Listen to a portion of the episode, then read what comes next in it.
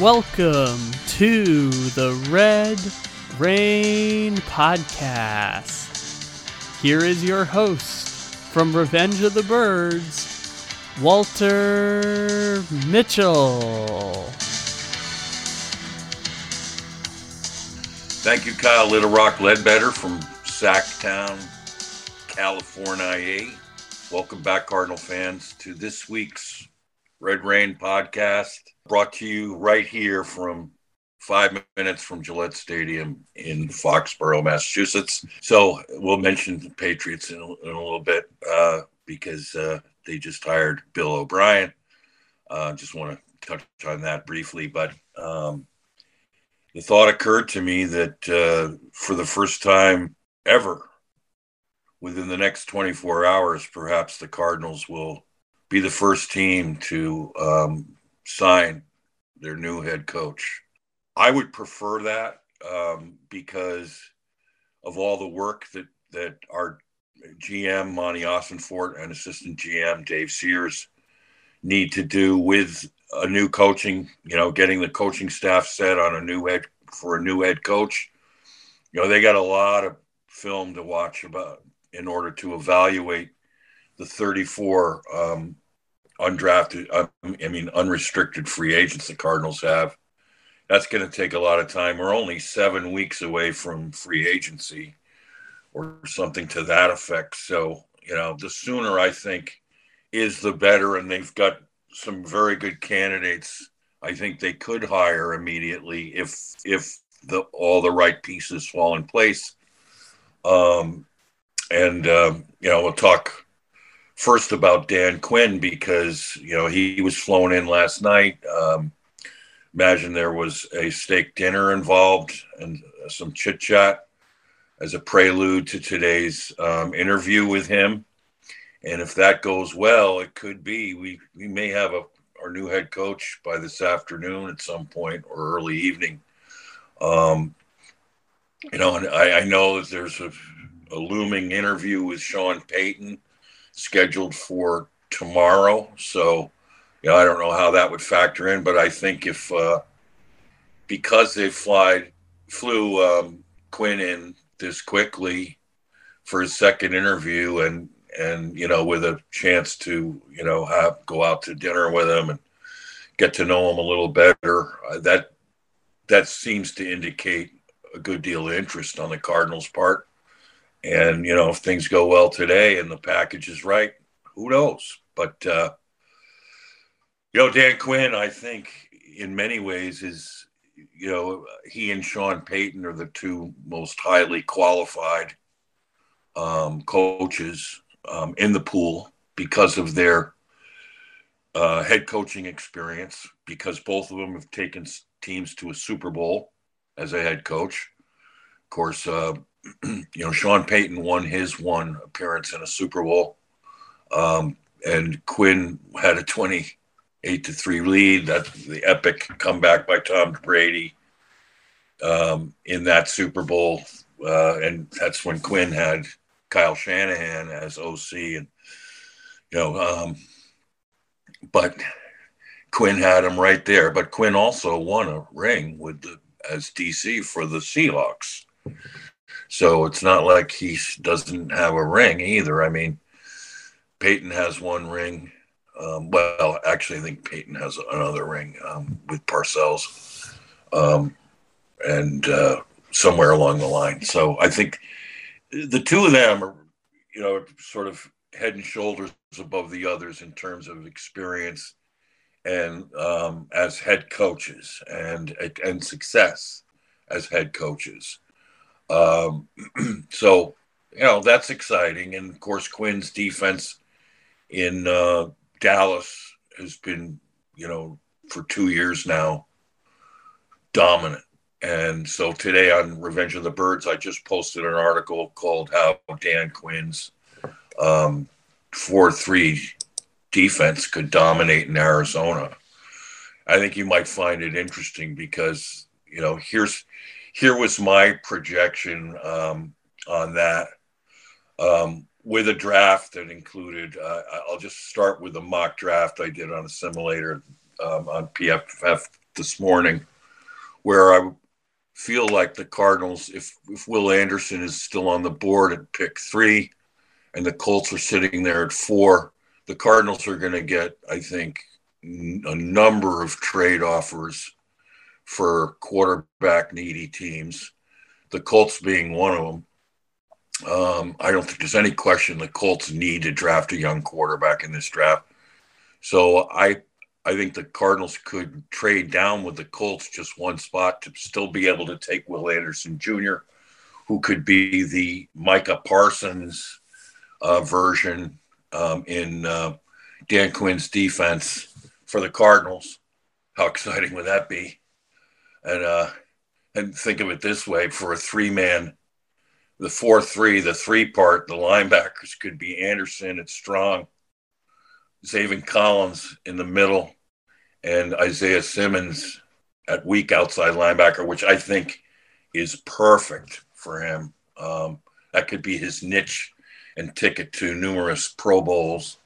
If you put him in that role, I think that's going to be, um, you know, perfect for him. So, um, and uh, so I, I, I felt like the Cardinals could be able to get a first, the Colts' first and second round picks because of the leverage they would have in that situation. They could tell teams, you know, I've got, we've got um, really good offers here. Um, you know, give us your best offer. And I think if, if the Colts said, we'll send you the number four and 35 picks, uh, I think it's a deal. And so here's, so had Will Anderson going number one. Then um, uh, I picked up the nose tackle, Ika from um, uh, Baylor. Big kid, um, really good interior best nose tackle, I think, in this draft at pick 34 in the Cardinals slot. And then at 35, I picked up Clark Phillips, um, the third from Utah, to play the slot, which finally, finally, the Cardinals have to address if you're going to cover Deebo Samuels, Tyler Lockett, and Cooper Kupp. Um, Phillips' PFF grade isn't as high as it should be, although interestingly, his grade on the season from PFF is the second highest of any corner in the draft. It's like 82.5 or something. Um, but because he's a slot, you know, he's, he's a nickel corner or more, more uh, prone, you know, more apt to play the nickel. Maybe they, you know, knocked him down some pegs because of that. Um, but I think he's superbly versatile. I think you can play him on the perimeter, but but his quickness in the slot and play and ball ball skills and playmaking ability is just what the Cardinals need. I mean, there's another guy I love in this draft. It's Brian Branch um, of Bama. Um, oh my God, is he fantastic! In fact, if we traded down and got multiple picks in the first round, uh, he's a guy I hope they would jump on because he is he is tremendous in all areas. He listed as a safety, but what he is is he's a slot corner and a versatile safety D back. You can put all over the field. Um, and he's a tremendous tackler, tackler. But um, next to him, Clark Phillips of the of the uh, slot corners that I've viewed in this draft is Clark Phillips is is just a dandy. So I didn't want to waste any time, and I took him right there. I mean, PFF's giving it an F because they had him ranked as their 99th player, and I took him at 35. There's no way, if you've studied Clark Phillips, Phillips tape, he's going to last till 99 on the you know in, in the draft. I mean, this one I think they have wrong, but uh, they don't have his grade wrong because uh, the only other um, you know the other corner in the draft that they that had a higher grade. I mean, Clark Phillips' grade of 82.4 was uh, 24th in the country out of 700 out of 917 cornerbacks. Um, the only other one that's higher is Emmanuel Forbes of Mississippi State.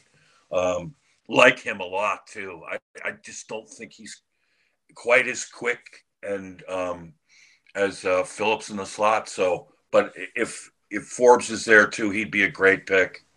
Um, you know, there may there may be a number of really good corners sitting right there. So, but I finally the Cardinals really need to address the slot. And I'll, I'll tell you who I I have um, the Cardinals signing it as a um, unrestricted free agent in at a cornerback too, which could factor into this. I'll get to that in a minute, but I'll just um, wanted to introduce those two guys as uh, key goes three guys Anderson, Ika, and Phillips as um, instant contributors in a Dan Quinn 4 3. So here's what it would look like, gang. All right, so left defensive end, Cameron Thomas, 69.9 PFF grade as a rookie. Um, he's made to order for that role. Uh, it's just perfect niche for him. Um, Siaki Ika at nose tackle, 74.5 PFF grade at Baylor last year. I have the Cardinals re signing Zach Allen to play defensive tackle. Um, and that's a perfect role. That's the penetrator role in, in uh, Dan Quinn's defense. Um, and he scored at 72.7 last year, which is outstanding. And then I have the Cardinals taking um, using a, a Monti Ossenfort connection and signing um, Demarcus Walker to play right defensive end, uh, UFA out of Tennessee. Um, Walker had eight sacks last year for the Titans uh, this past season, and he was an under the radar free agent that Monti Ossenfort um, signed in Tennessee, and I could see him um, reaching out to Walker. He his grade, PFF grade was seventy two point eight, and then the thought of Will Anderson eighty three point two. At at at um, uh, at strong outside linebacker. Uh, at middle linebacker, Zaven Collins, 59.8. His grade should have been better than that. We saw. Um, and it, I mean, under Dan Campbell, I mean, I mean Dan um, Quinn, excuse me. Um, wow, uh, think of what he can do. I mean, Quinn just got the best season ever out of um, Vander Esch. Um, and you know, I think he scored in the 70s. Um, imagine what uh, Quinn could do with Zaven Collins. I think at four three in the middle would be perfect for him, and then especially flanked by two athletes like Will Anderson and Isaiah Simmons. And Simmons at weak outside linebacker, he was 67.9. Good grade for him this this season, past season. Um, used all over the field and stuff. But I think the 43 weak outside linebacker position is made to order for Isaiah. I think that's his niche, and I think it could be the springboard to um, multiple Pro Bowls if, if you put him in that slot right there. So then in the secondary, the the U, UFA unrestricted free agent that I think the Cardinals could afford because I think they can make one big splash defensive signing would be Jamel Dean from the Tampa Bay Bucks. Kyle, you like Jamel Dean, don't you? I do, and he's he wasn't a huge part of the team. I, I want to say a couple years ago, but I think he would be a great pickup for the Cardinals, especially if they do decide, you know, if they get the trade and draft a slot corner like you suggested, power to them. I think that if they choose other positions in the draft, going to uh, pick up Jamel Dean is a great move by Arizona. Yeah, and he scored a 77.9 last year. That's way up there. That is above average for starting corners in the NFL. Oh, it's, it really is. And um, and he, this is a kid whose best football looks like it's ahead of him too. Um, he's really come on in in four years there. I'm not sure they could afford to uh, re-sign him. Um, so uh, I think the Cardinals could get a beeline going with him. And then at uh, strong safety, Jalen Thompson, 65.0. We need a bounce back year from him. Um, free safety, Budda Baker, 74.5, highest grade on the Cardinals defense this year. And then uh, at right corner, Marco Wilson really came on this year. Really, you know, happy about him. Uh, his grade was he, he, picked it up later in the season, but it's it ended up at 55.3. But we saw the flashes and I'd expect him to take the next step in terms of consistency, and he'll have a better pass rush in front of him this year To update Cardinals fans on Jamel Dean real quick, they're projecting his contract will be somewhere in the eight to ten million dollar a year value. Uh, that it's going to be well more than that, I think. But um, oh, that's just in guarantees. That's not saying the, oh, the contract okay. beyond that. That's just guaranteed money. Yeah, I think we're probably looking at three years for forty-five to fifty million, somewhere in there. Um, but uh, yeah, uh, yeah, he's he's not going to be. He'll be a little pricey, but I think worth it. And um, yeah, I don't think he'll be over the moon pricey. So that will yeah the the guarantees are the ones that'll go against the salary cap and yeah. that was just kind of what i was using to evaluate that yeah year one they could structure it so you don't have to pay him as much uh, right up you know on on the cap um, in the first year so and then uh, at, at nickel i have clark phillips 85.2 um, pff grade last year like i said top 25 of the country that's all for PFF grades. That's really good. And then our nickel edge rusher, Myjai Sanders, 53.5. I thought he played better than that. And as we saw, he had three sacks and 17 quarterback pressures, but he was yo-yoed in and out of the lineup, lineup as a rookie. And, uh, um, but I think putting him in that role is, uh, you know, and you've got um, as the nickel edge rusher um, is going to be awesome. And um, because I, I, I think you can continue to bulk him up because eventually he can play a 43 D end if you do. I mean, he's got the length, he's got the strength too. He's got uncanny hand, strength in his arms and hands. So, I, I mean, I would I would think that eventually he could fit into the, that role as a starter. In the meantime, I have him picking up Demarcus Walker, another guy to keep an eye on um, in terms of defensive end in a four-three is John Cominsky of the Lions. Um, Cominsky uh, had eight sacks himself this year um, and 44 quarterback pressures. Really came on strong, and he's kind of like the Demarcus, um, uh, you know, um, Walker version of the Lions. Um, and of course, we now have the connection with the Lions with Dave Sears. So um, you know, maybe Sears makes a play for Cominsky, rugged kid who's really you know stout and um, and comes after it. So one of those two, Walker and Cominsky, and maybe even both. Who knows? Um, I don't think they'll be too too pricey either. Um, I think there'll be you know um, niche players that could be really good for the Cardinals. Um, so that's how I had the uh, you know, sort of a model of how Dan's Dan Quinn's four three could be dominant in Arizona. Um, I, I, you know I look at that and I just think I think the Cardinals have the personnel for that. I also think they can morph still into a 34 team if Brian Flores gets the job. I mean, um, you know, there'll be some tweakings there, uh, and I'll talk about that at some other point. But um, but yeah, I mean that looks really exciting to me.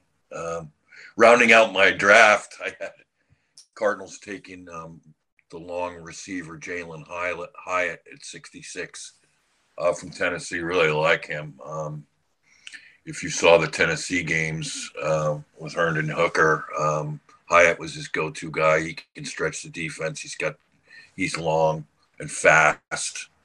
Um, you know, I have them trading DeAndre Hopkins for two picks to the Giants, um, 89 and 128.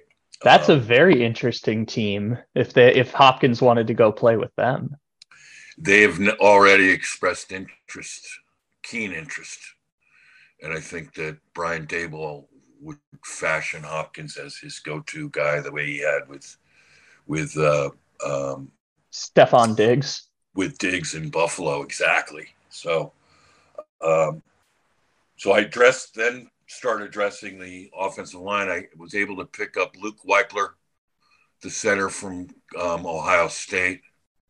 Really like a lot. Got a B plus for that. I was really happy. this was at pick 89. Uh, and then um, I got a B plus for Andrew Voorhees, the guard from USC at 96. Um, and then I picked up at 144 later. I made a trade uh, with Cleveland, traded back to get two more picks um, in the fourth round, uh, a fourth rounder and a, and a fifth rounder from the Browns. Um, I was able to pick up uh, Jaelyn Duncan at 144. The uh, Maryland tackle was very gifted physically, um, and and uh, would be a really good um, project for the Cardinals to develop.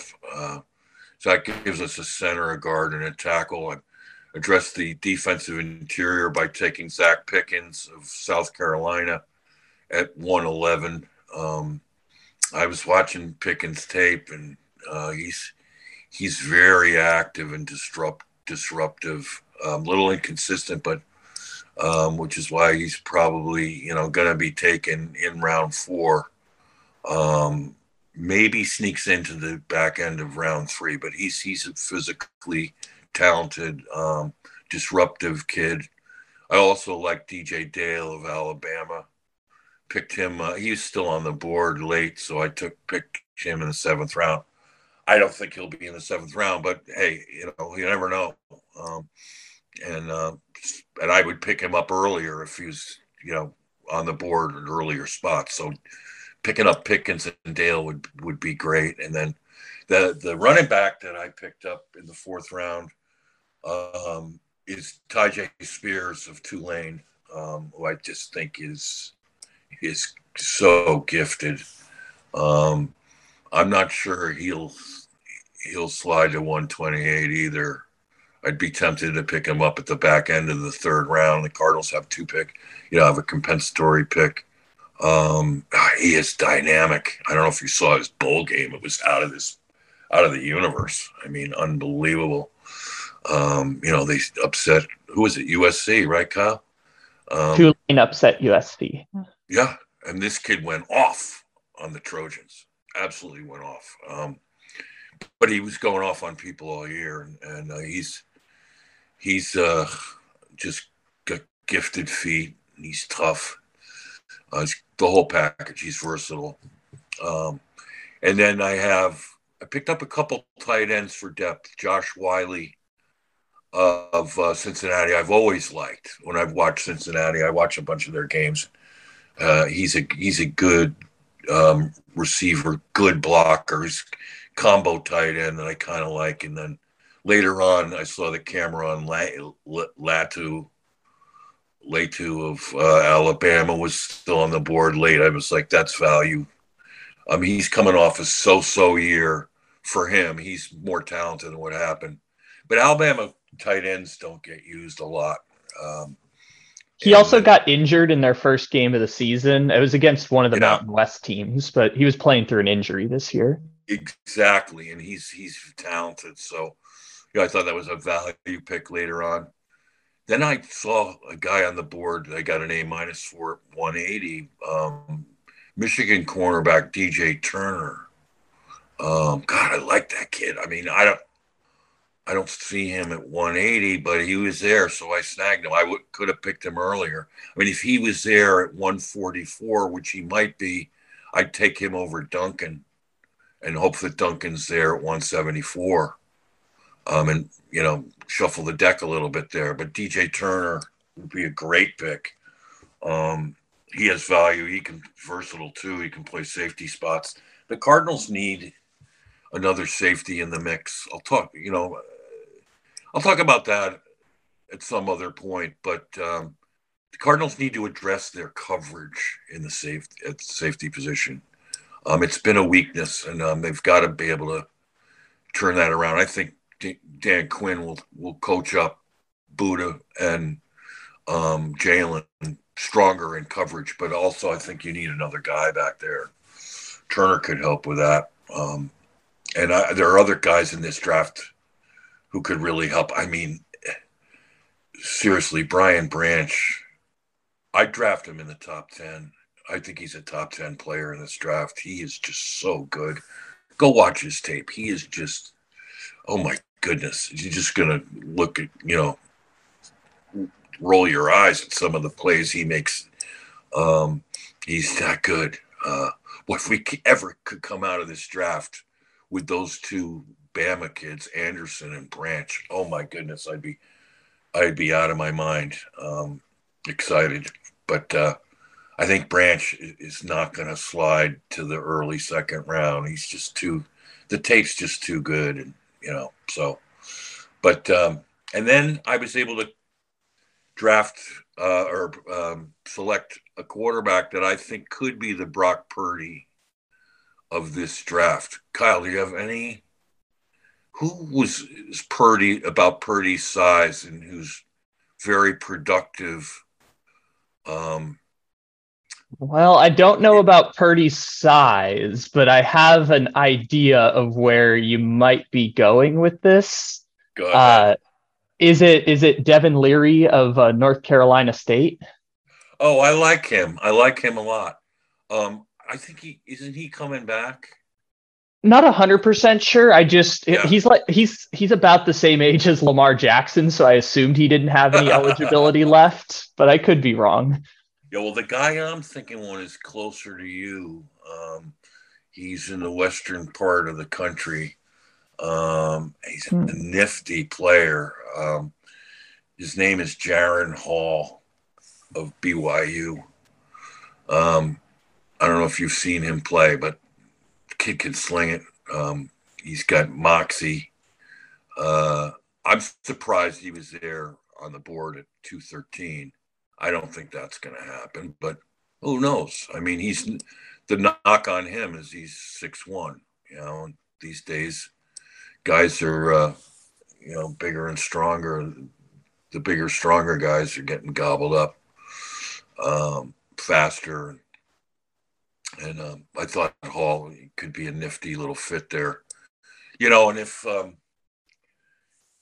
it'll be interesting to see who Dan Quinn has in mind for offensive coordinator. I was reading articles about his candidacy in Denver, and um, there was they're speculating that Quinn wanted to come with Darrell Bevell because Bevell was, you know, thrived under, um, you know, with Russell Wilson. Bevell was the OC in Seattle when they won the Super Bowl. Um, and um, so, and, you know, if, if he brings Darrell Bevell um, to Arizona, I mean, you know, I mean, Darrell Bevell helped to develop Russell Wilson.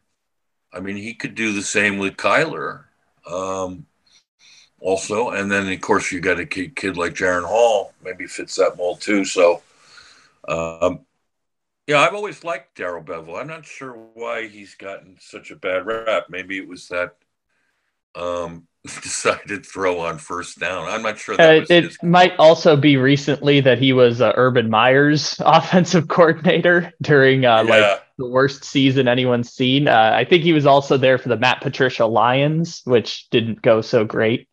Uh, it's right. been a little bit since he was in Seattle. Yeah, yeah, and um, you know this guy knows a ton of football, and he's he's got uh, he's very creative um, scheme wise. So I I would be all right with that.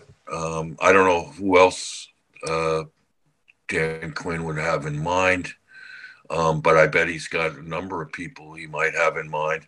I mean, the guy I would love is uh, Mike LaFleur.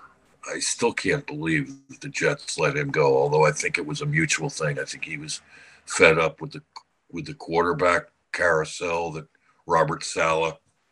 um, yeah, he was a he was a big Zach Wilson guy back in 2021, and uh, I think since they're moving on from Wilson, they moved on from him.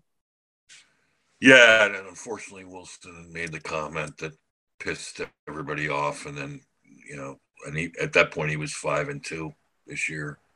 I'm not playing out of his mind, but the thing about Lafleur that I loved was his use of uh, Breece Hall and Michael Carter's running backs, the creative blocking schemes up front, plus the play action and throwing to the backs. I mean, I think Breece Hall was on a fast track to offensive player of the uh, rookie of the year um, with fellow teammate um, Garrett Wilson. Um, at that point earlier in the season. I mean, the Jets were really, really um, lighting up the scoreboard back when um, Hall was healthy, and and so was uh, Michael Carter. I mean, they were a great one-two punch, um, and they were doing play play action off of that. And I just really, you know, there were some games in there. I was just like, this guy can call plays, man. And looking at his blocking schemes up front, they looked um, really well designed.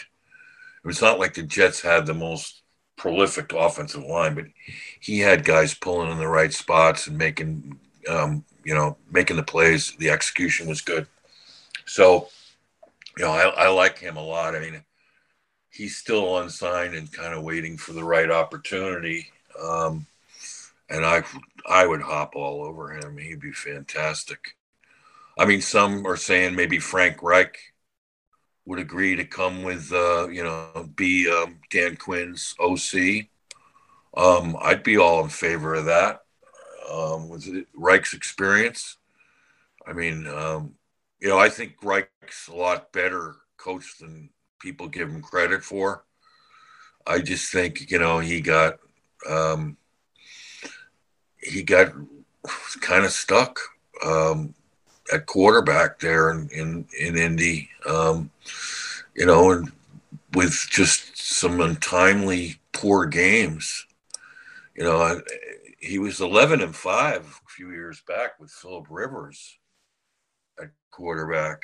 And then, you know, um, of course, with Wentz, Wentz, we saw Wentz beat us at Christmas Day. And, you know, he was having a pretty dang good year. And then the bottom fell out at the end. I mean, I think it was partly because didn't he contract COVID or he was out of he might have been sick. with that last game against the Jaguars that did Wentz in and, and the Colts were making the playoffs was really tough. And then, you know, we saw this year. I mean, Matt Ryan just um, just never really got on track in that offense. And uh, well, and then they went out of their way to embarrass him when they said, "We know he's not healthy, but we're going to bench him, and he has no opportunity to get his job back." I think that was like week six, and then Frank Reich got fired a couple weeks later. Yeah, I think he Reich was at his wits' end, but let's face it. I mean, he won a, helped win a Super Bowl with Nick Foles over Tom Brady. He was the OC, you know, um, uh, or quarterback coach. Uh, yeah, he was he was there for five years in Indianapolis. Most most coaches don't usually get five years unless they're doing something. Yeah, I mean the guy's just. I think, you know, I mean he's no Mike McCoy. Put it that way. I mean, if, people, if Cardinal fans are worried, oh my gosh, this is Mike McCoy all over again. No, no, no, no, no. Don't don't worry. Um, it's not like that. Uh, we'd be, there would be a really, could be a tremendous power combo of Quinn with Reich. I mean, a lot of experience there and a lot of success that they've had. Um, you know, two of the more successful guys in the NFL. So, you know, if that were a package that could could come through, that would be great too. But the this is the other reason why I I really want the Cardinals to shock the world. I mean, I've never seen it done where they're the first to sign a coach because, you know, of, of being able to get a head start on the most qualified assistant coaches. Because once the dominoes fall and these teams make hires, it's going to be a, a you know free for all. It's going to be like a shopping spree uh, for assistant coaches. It's going to be you know wild and woolly and you know, if the Cardinals get ahead of that curve, boy, that could be fantastic. And um, so it wouldn't surprise me if today we get some sort of an announcement. Um, it, much would depend on where, where the Broncos are with Sean Payton and whether the Broncos, you know, they've been heavily tied to Dan Quinn. Maybe they making calls frantically to say, no, don't make a decision today. We still want to talk to you. Um, Meanwhile, I heard that that Peyton is delaying a second interview with or with the Broncos, which is weird. Um, Yeah, is that do you think that's why we haven't seen any coaches signed yet? Because I used to be like, you know, all the coaching positions were filled within two weeks of Black Monday, or at least 75% of them would be. Is Sean Payton kind of delaying the process for everyone? It might be, Kyle. That's a great question. Um, but I think of anyone, he, you know, uh, his situation might take the longest to figure out because of the compensation. You know, I, I just think Payton's kind of made it really hard on teams. I mean, saying he wants 20 to 25 million. He's a guy who wants control of the organization now. These these organizations have GMs, but he wants he will want control of roster, even with a GM in place. He'll want control of personnel and roster. Um, so that's a big ask. Um, and then, I mean, that's why it seems kind of silly that the Cardinals are in on having h- hired Monti Ossenfort. Um, seems kind of silly that that they're in on Payton, you know, with. Uh, I mean, oh my gosh.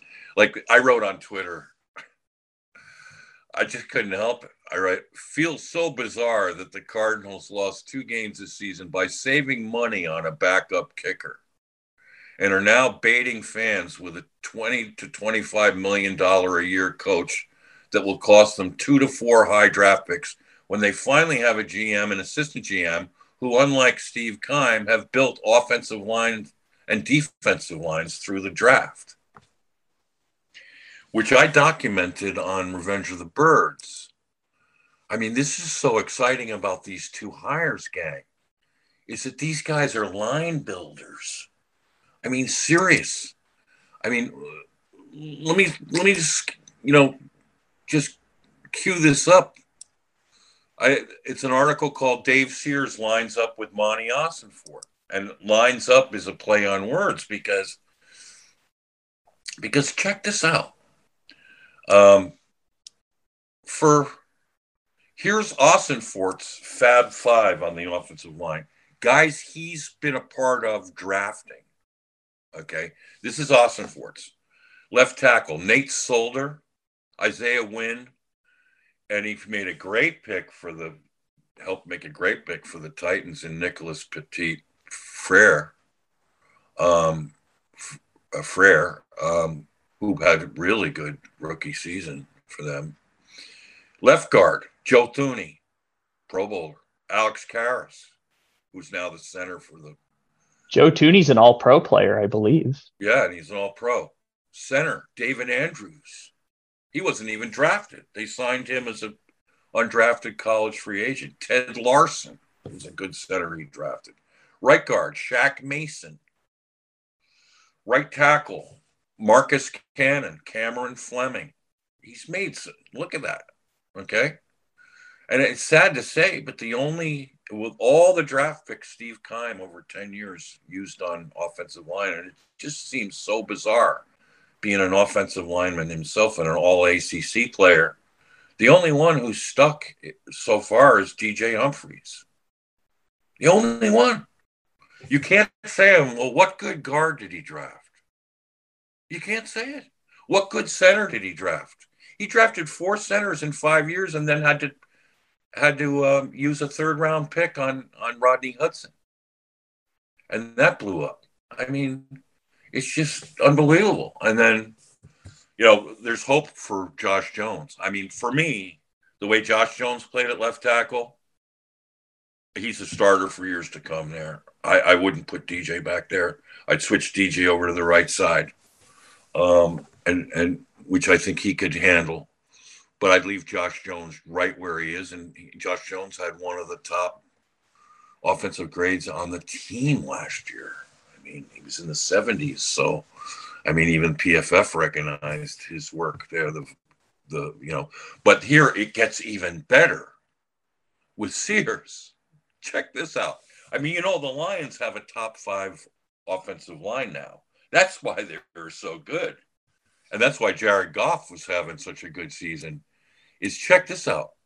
here's what Sears is director college, um, you know, um, scouting uh, did it at, in his time with Detroit. Left tackle Taylor Decker, one of the best tackles in the in the NFL right now. Left tackles. He also highest paid left tackle in the NFL right now. Yeah, Riley Reiff. He drafted him too. He had a good good run. Uh, left guard uh, Larry Warford. Remember him? He made some Pro Bowls. And then the current one he drafted, Jonah Jackson, is excellent. I mean, had a really good season.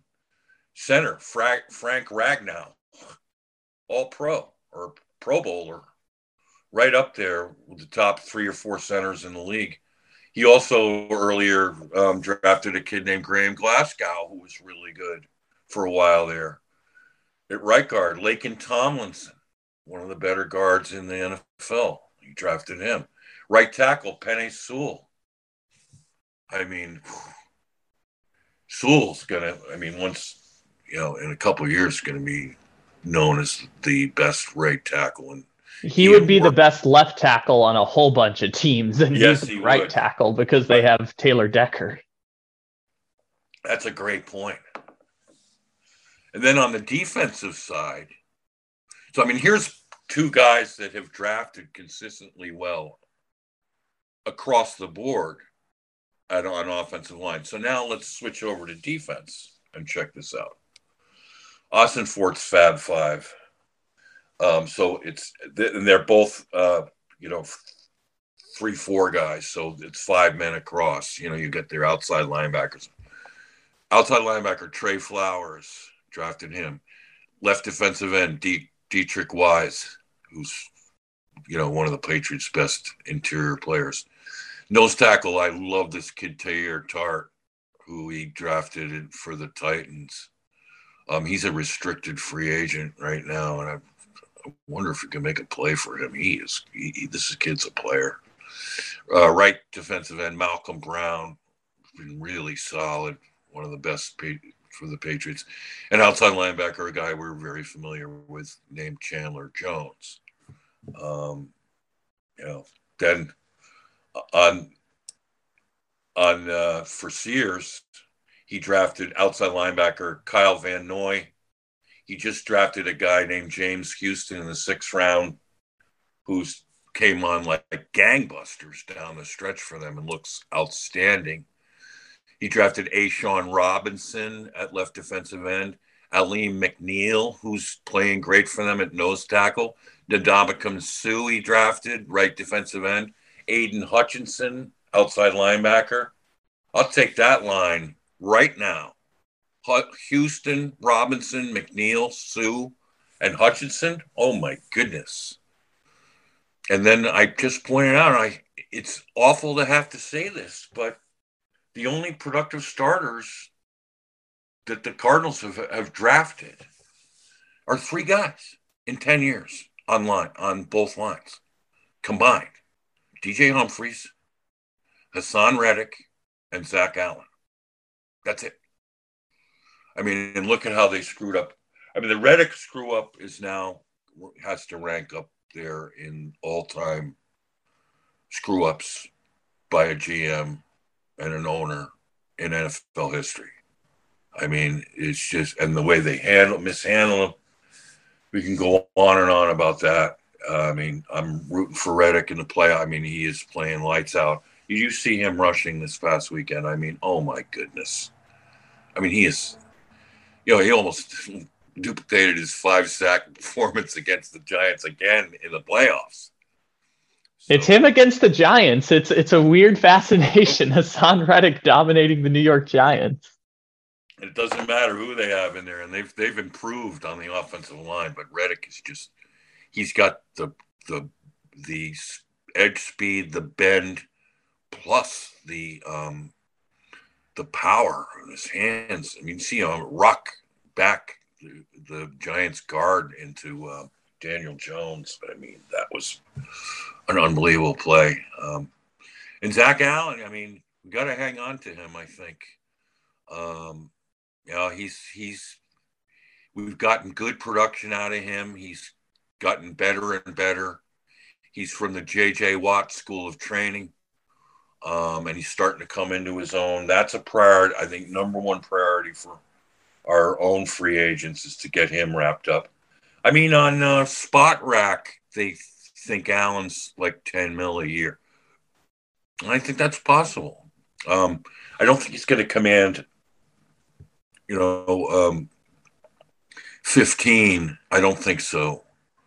But I think he can command like 10 and I could get a good deal done with him there on something like that. Ten to yeah. You mentioned the Spotrac market value um, website, which is very helpful. They're projecting that his market value is about two years in between thirteen and fourteen million dollars. Yeah, uh, I think that's a little on the low end. I'd take it in a heartbeat. Um, it, that probably was factoring in his late season injuries last couple of years. Yeah, it's mean, probably so. And yeah. the, the way they compare it is with um so they find some comparable players based on age, contract status, and statistical production. And the best comparison they could find for him is uh, Samson Ebukam for uh, I believe he's on the uh, 49ers now, but used to play for the Rams. Yeah. And yeah, he got a two-year, twelve right. million dollar contract. Yeah, well, he's a four-three D end. He's not a three-four. He's not an interior player, Ebukam and so I think it's a poor comparison. Um, although Allen's versatile, Allen can play four three DN. He could play four three um, defensive tackle too, which is really cool. So he's versatile in that way, um, like JJ Watt could.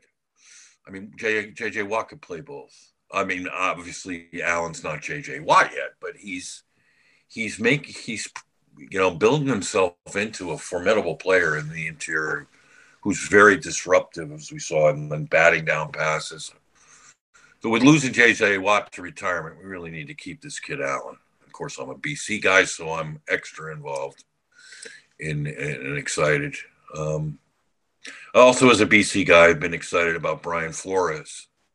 I mean, Brian Flores has one of the great moments in BC history, in my book, that had me just flying off my seat like the Flutie Hail Mary was uh, his senior year at BC. Um, we are at um, in South Bend at Notre Dame, and they had they were I think number one in the country, and uh, BC knocked them off, and it was uh, if I remember this correctly. But I what I do remember is uh, um, Brian Flores making a huge pick six in that game.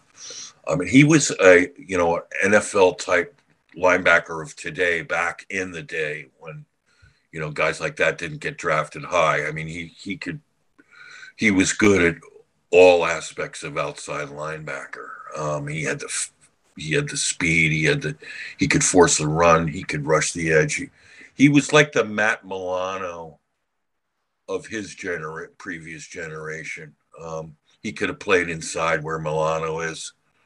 Um, I've always loved Brian Flores. It's it's really upsetting to me how how preyed upon he was by Stephen Ross and Grier down in Miami. That was just brutal what they did to him. Um, and he deserves another great chance. And you know, I've been I I'd be jumping for joy if he if he's the Cardinals' choice. And I think in a lot of ways he makes sense because of his he's already aligned with Monti Ossenfort. Um, but I also respect and understand that, you know, Dan Quinn has, you know, a stronger resume at this point. Um, and, you know, you have to tip your hat to that. Um, you know, I, I do worry about the perception that's going to, you know, that pundits are going to bring up of, of uh, you know of race with regards to the Cardinals. Um, now we know Michael Bidwill is, and he's on the diverse committee and all of that. But you know when you appoint Adrian Wilson and Quentin Harris as your co-interim GMs and have been touting them as as uh, you know um, as viable GM candidates around the league, and then you hire Monti Ossenfort to GM, who's again, I mean, has a wider breadth and and and and span of experience than both Wilson and Harris, so you, can understand the move. But then also adds Dave Sears as assistant GM and doesn't promote one of them. You know, I, now makes you wonder what's going to happen to Adrian Wilson and Quentin Harris. Or you know, and plus the way Monti Ossenfort said adamantly how they have to change the whole way the Cardinals do their their um, um, scouting. Um, I don't know if that was prompted by Bidwill himself, but um, it had to have been, you know, a topic of conversation with Bidwill. I guess Bidwill hasn't been happy with. I think what he's not happy with is draft picks coming in and not, you know, jiving with the coaches as we've seen, and almost like the coaches, you know, get introduced to them on the practice field, and don't, you know, really know who they are, don't know how to use them, and I think that's a huge frustration um, but that's why Ossenfort is saying, let's get everybody aligned so everyone's on the same page. So stuff like this, that when we draft a player, it's with the approval and encouragement of the coaches, you know, and get everybody involved, get everybody aligned. You know, with with Flores, that alignment would be pretty automatic. I mean, Ossenfort's used to playing a three-four defense with the Patriots, um, with the Titans. You know, he's used to the Patriots mold. I mean, uh, Flores is a three, three, four guy. I mean, I think Flores is versatile enough. I mean, Quinn was a three, four guy, and then, you know, when when he had a year off uh, after the Falcons, or you know, in, in the interim of becoming assistant um, after his head coaching days, you know, when he had those, you know, he was fired after five games. Um, he went back to the drawing board and and um, made key changes and felt like you know um, if he had to if he had the right personnel for 4-3 he was going to convert and he did and look at the look at the conversion i mean you know what the cowboys accomplished the last two years on defense is, is noteworthy did you hear uh, Kyle Shanahan's quote during the uh, the playoff game last week when they uh, went to Erin Andrews on the sideline? No, what was that? So, if you remember, Shanahan was the offensive coordinator in Atlanta under Dan Quinn during oh, yeah. those first two seasons. Right. And um, he was laughing. He's like, Yeah, I, I know Dan's defense, but he doesn't do anything the same as when I was there. Yeah. yeah, there you go. And actually, I did hear that. I don't didn't remember. Thank you so much for bringing that up. That's exactly right. And um, that shows you. See, you know, coaches who can adjust and grow with the game. That's what Belichick is so famous for. You know, you wouldn't realize this, but Belichick's been incorporating air raid plays in his offense with Josh McDaniels, and now he's got Bill O'Brien back, which is really exciting. For years, I mean, he's always ahead of the curve in terms of schemes and in coming up with ways to to um, defend the current trends you know, it's so impressive. And and Flores strikes me as that. Quinn stri- is is proving it. So I mean, to get Flores or Quinn would be a coup, in my opinion. Um, you know, and in some ways, I I'm just fascinated with Flores's uh, innovative skills on top of being able to, you know, pattern what other people do. I thought the two things he did his last year in Miami um, when he um, when he took care of, or was the second year in Miami when he just totally stopped the Rams bread and butter place in there. You know, you know, in in successive stops. I mean, to the point where Goff was so frustrated. That was the beginning of the end of Jared Goff in um, in L.A. because the blueprint that uh, Flores put down um, against that Rams. At that point, the Rams offense was pretty much unstoppable. And then he came up with the blue, blue, blueprint of putting a guy, he would would not give up contain on bootlegs. And he sent the guy right after Goff and flustered him. I mean, we haven't seen that in four years with Vance Joseph. We just haven't seen that. When Cooper Kupp went in motion, he'd have his edge player take him out and knock him off his his his you know motion. I mean, stuff like that. I mean, he'd do he'd do smart things. They're game changers, and it set up blueprints for other people to follow, which other teams did after that.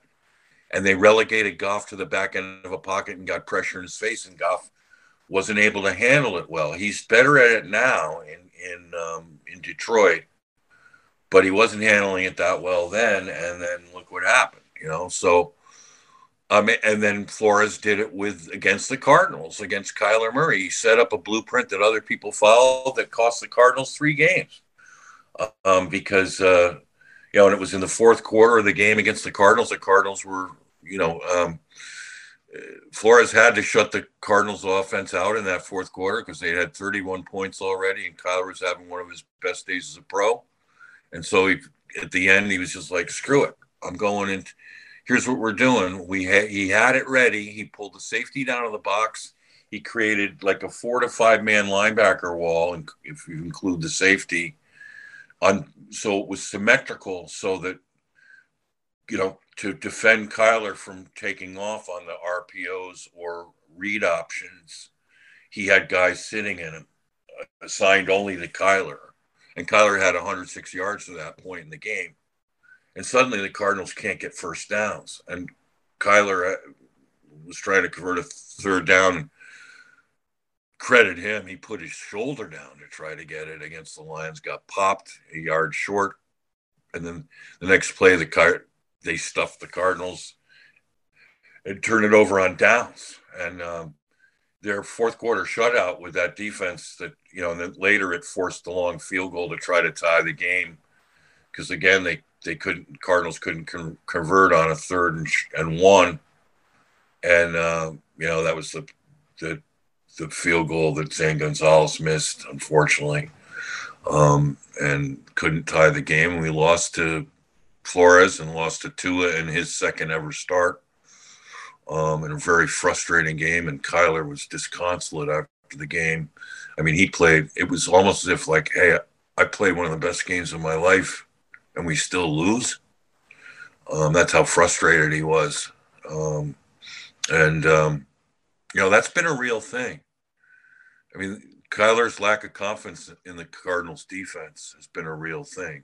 Um, it's not just Kyler's. Ask yourself, how confident have you been in the Cardinals defense? You know, how confident are you once the, car- the offense gets the lead in the fourth quarter? Well, I just documented on Revenge of the Birds how virtually every time on the very next possession, the defense gave back the lead. It was only one game they didn't. It was the Chargers game where they they kept the lead twice, but then the offense couldn't couldn't you know run out the clock and they couldn't get you know uh, a game sealing score in a tight game where they had the lead, and we saw what happened down the stretch with the Chargers. They just um, took. They they that, they did the Charger thing at the end. They did, and they went for two, gutsy, and got it. And because um, Cardinals still could have won if they batted down that two point conversion, or for some reason it fell incomplete. But instead, it was wide open and an easy or they they almost got Ekeler on the the screen pass that I think ended up being the touchdown, if I'm remembering the play correctly. Yeah, was it Ekeler Isaiah out of the backfield? Simmons, yeah, Isaiah Simmons was assigned to Ekeler and was was about as close as a linebacker that size can get to him, but it was a perfect thrown pass, and Ekeler got it the ball to the back end of the pylon, which I still don't understand why that's a touchdown. Um, should be inside the pylon, in my opinion. Uh, but nobody cares about what I think. So, um, but yeah, Ekeler gets that. And then here's the thing about Vance. I mean, who's covering the next? Now he has Isaiah covering the tight end on the next play in a stack play in a bunch formation. Um, and he's also in as a linebacker supposed to you know, it's a two point conversion. He's supposed to key on run first. You always have to do that and then pass. And so you go from covering Ekeler to now covering the tight end, Everett.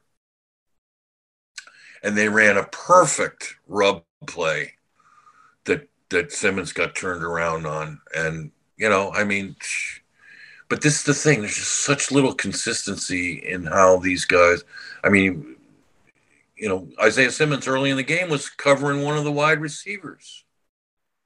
I mean, He's all over the field covering people. But, you know, the thing about coverage is you want matchups where you get so familiar covering your man that by the fourth quarter, you know pretty much everything he's trying to do. But the Cardinals just don't seem to understand that with with Vance. Um, you know, when you got a guy covering three or four or five different guys during the course of a game, he's got to adjust on the fly to everyone, and everyone's got a different skill set and a different speed, and you know, and catch radius, and you know, it's a lot of homework to do pre-week too. Studying to cover three, four guys.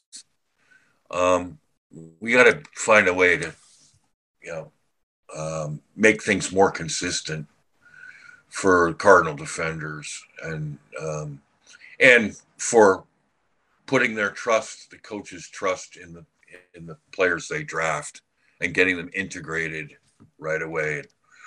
You know, I mean, we draft Will Anderson. Yeah, he ought to be starting from day one. I hope everyone in the world agrees with that. Um, and uh, you know, I think there's I mean, was Micah Parsons starting from day one under Dan Quinn? You betcha. So that's encouraging. But um, yeah, so I mean, depending on how today goes with Dan Quinn, I mean, I I just think the whole Sean Payton thing is a fantasy. Um, I mean, I don't see how in the world it happens. I mean, because of all the moving parts and – you know, these draft picks. I mean, the Cardinals have 34 undrafted free agents, I'm unrestricted free agents. I mean, think of that in a 54 man roster. You know, they've got a lot of work to do to build a, you know, playoff caliber roster between now and, um, you know, mini camp. So, uh, you know, or the draft after the draft they got a lot of work to do, and I'm I, I feel like that's why the sooner they can make a coaching decision, and I think they'd have you know depends how it goes with Quinn. I think they have probably that built in with Flores. I mean, give me either one of those, I'd be happy. Uh, what I don't want is like a Frank Reich being talked into Vance Joseph as defensive coordinator. Um, oh my goodness, I don't even want to think about that. Um, you know, again, I, I I'm fond of Vance. I mean, he's got a lot of great qualities. I think he'd probably be a better head coach um, than coordinator, but you know, and I hope he gets another chance at that. But you know, um, it's he just really didn't do enough in Arizona to invoke a real strong sense of confidence. And um, sorry to say that, but just and he seemed to, you know, call his talent JV level, which to this day just absolutely mystifies me. When you have a JJ Watt, a Budda Baker, you have athletes like Zaven Collins and Isaiah Simmons, Marco Wilson runs a 4 3. You have Byron Murphy, one of the top corners of his draft, and you sort of couldn't find the right place for him for three years. I mean, he's never a slot corner, never. I mean, if you watch his tape at Washington, you know, he was a boundary corner and deluxe, soft cushion, then come up with a bang and break up plays and play, you know. Finally, he was used like that this year, and look what happened. I mean, he had his best run until unfortunately got the back injury. But uh, um, well, yeah, there's just too much I can go on and on about that. I just we need a fresh break. We need a new coaching staff. You know, if you're gonna gonna tear it down this year, then just do it right. Get a new, you know, new head coach with his own people. And that's the thing, and I'm going to end on this note is that what the Cardinals really don't understand about, you know, building a coaching staff is the inherent disloyalties that can happen when you hire a head coach, a, rookie head coach, and you hire coordinators who were once rookie head coaches who failed. I mean, it's human nature to not want to see the new guy have success when you failed. It's just human nature that it almost becomes subliminal or subconscious, you know, because, you know, and I think if you look at what happened to Cliff here in Arizona, I mean, he had two guys wanting his job around the staff, Kugler and Joseph, one on each side of the ball. Both got promoted and given raises and stuff. I mean, in essence, it almost seemed like a situation where Kugler and Joseph were the head coaches of their sides of the, you know, the lines and balls and all that. And Cliff was the quarterback guru. You know, and once things went sour with Kyler, Cliff's, you know, role in that was now compromised. You know, but behind the scenes, I mean, think about this. Cliff wanted, you know, after year one, there was discussion of of getting a new coordinator, and Cliff had a guy in mind, even in after year two. So Cliff's sort of, you know, wanting it and seeing. I mean, Cliff shared the same frustration that Kyler did. It was like every time we got a lead, boom, give it right back. Um, it seems, or I, we can play a great game and still lose on offense. So, um, you know, I'm sure the offense defense was frustrated with the offenses at times too. But one of the things that for the first first three years, the Cardinals won time of possession on their offense, so they they were really defensive friendly, and it really helped them. This past year, the first half of the year, no, the reverse. I mean, we were a lot of three and outs and stuff. But you know, so you had, and then word came out in the Fowler Weinfuss report on ESPN that Cliff wanted Kugler fired, and Bidwill refused because didn't want to eat his contract. I mean, this poor guy. I mean, think of all the things going against him. He had two veteran now, and you can understand a guy like Kugler who's bounced around the NFL and uh, probably has, you know, a uh, ultimate dream of being a head coach one day, which offensive line coaches rarely are these days. Um, but I'm sure he, you know, he that was uh, his greatest goal, or becoming an offensive coordinator. You know, and, and so he gets put in, and with a college coach comes in with a rookie record. You know, even though he probably knew Cliff some from the college days and everything, you know, just how loyal is Kugler going to be to Kingsbury? Same thing with Joseph, who just got fired from the Broncos, who got kind of a what he would consider to be a raw deal there, I would imagine. You know, I mean, there's no loyalty there. And that's a fact. You know, coaching staff, if you don't have loyalty.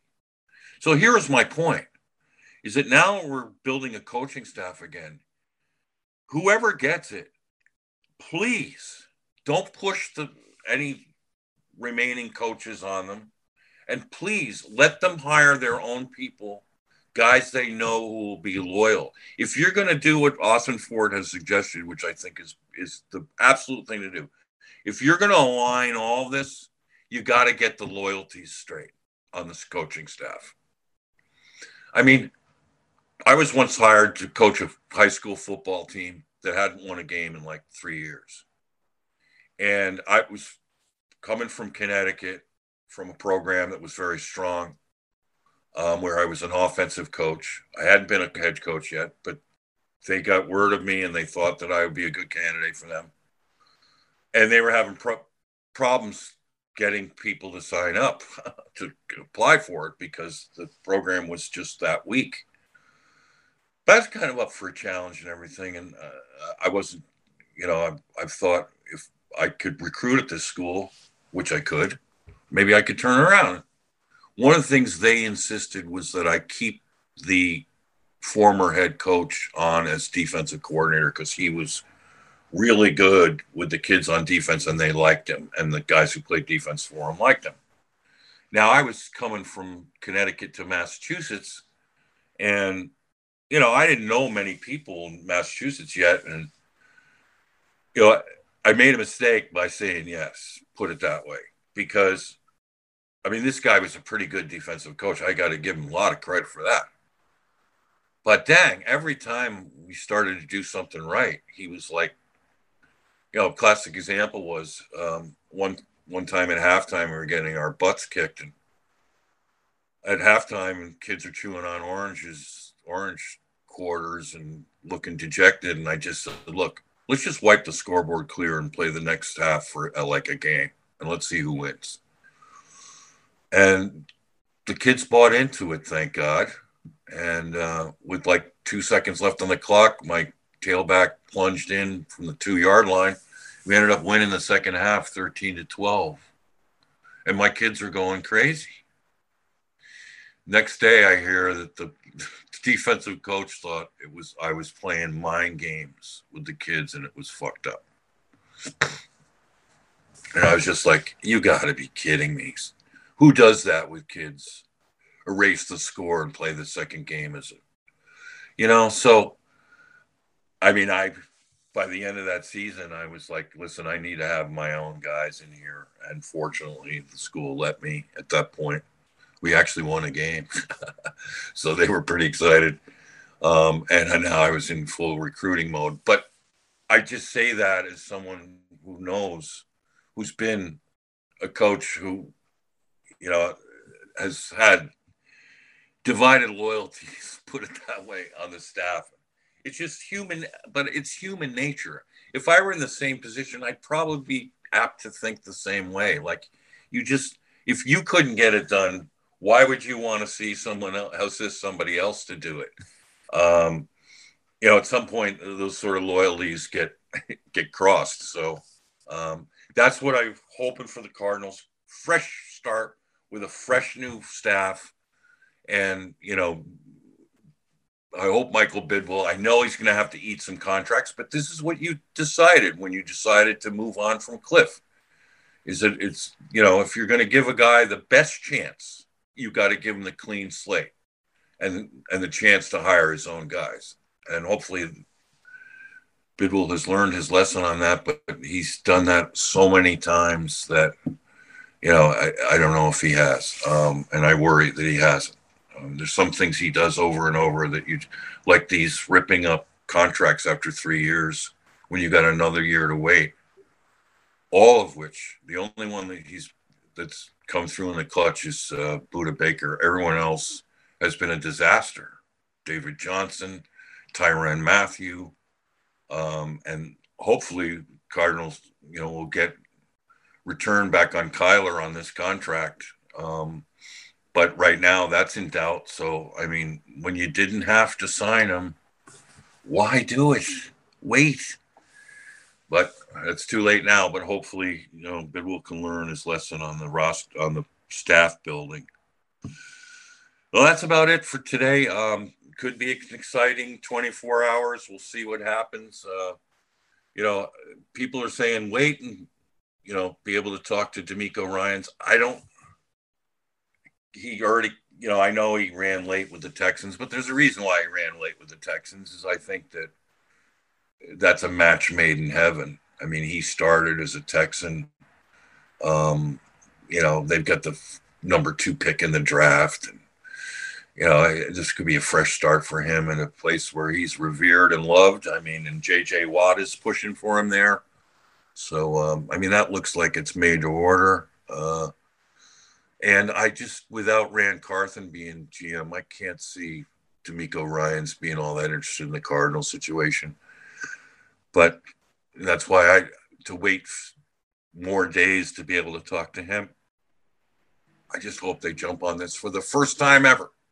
Could the Cardinals be the first to hire the head coach? Could it be a history, historical hire in the making? So we'll find out hope all you are doing well. Thanks for your for checking in.